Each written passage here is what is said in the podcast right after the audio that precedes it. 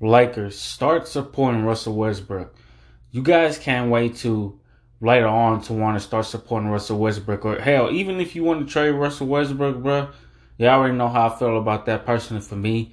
I don't think he should be traded. But if you guys are trying to trade him, why not show him support to get his trade value back up? You know, they really, Lakers really fucked up Russell Westbrook's trade value. And I believe I told you guys this before.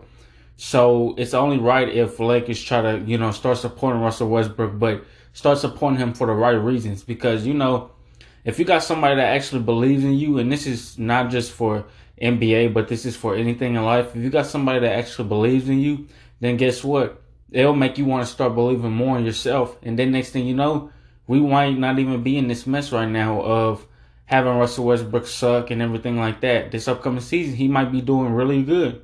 And LA as well. And we should possibly be on to win another championship. Simple as that. So, Lakers and their front office start supporting Russell Westbrook ASAP.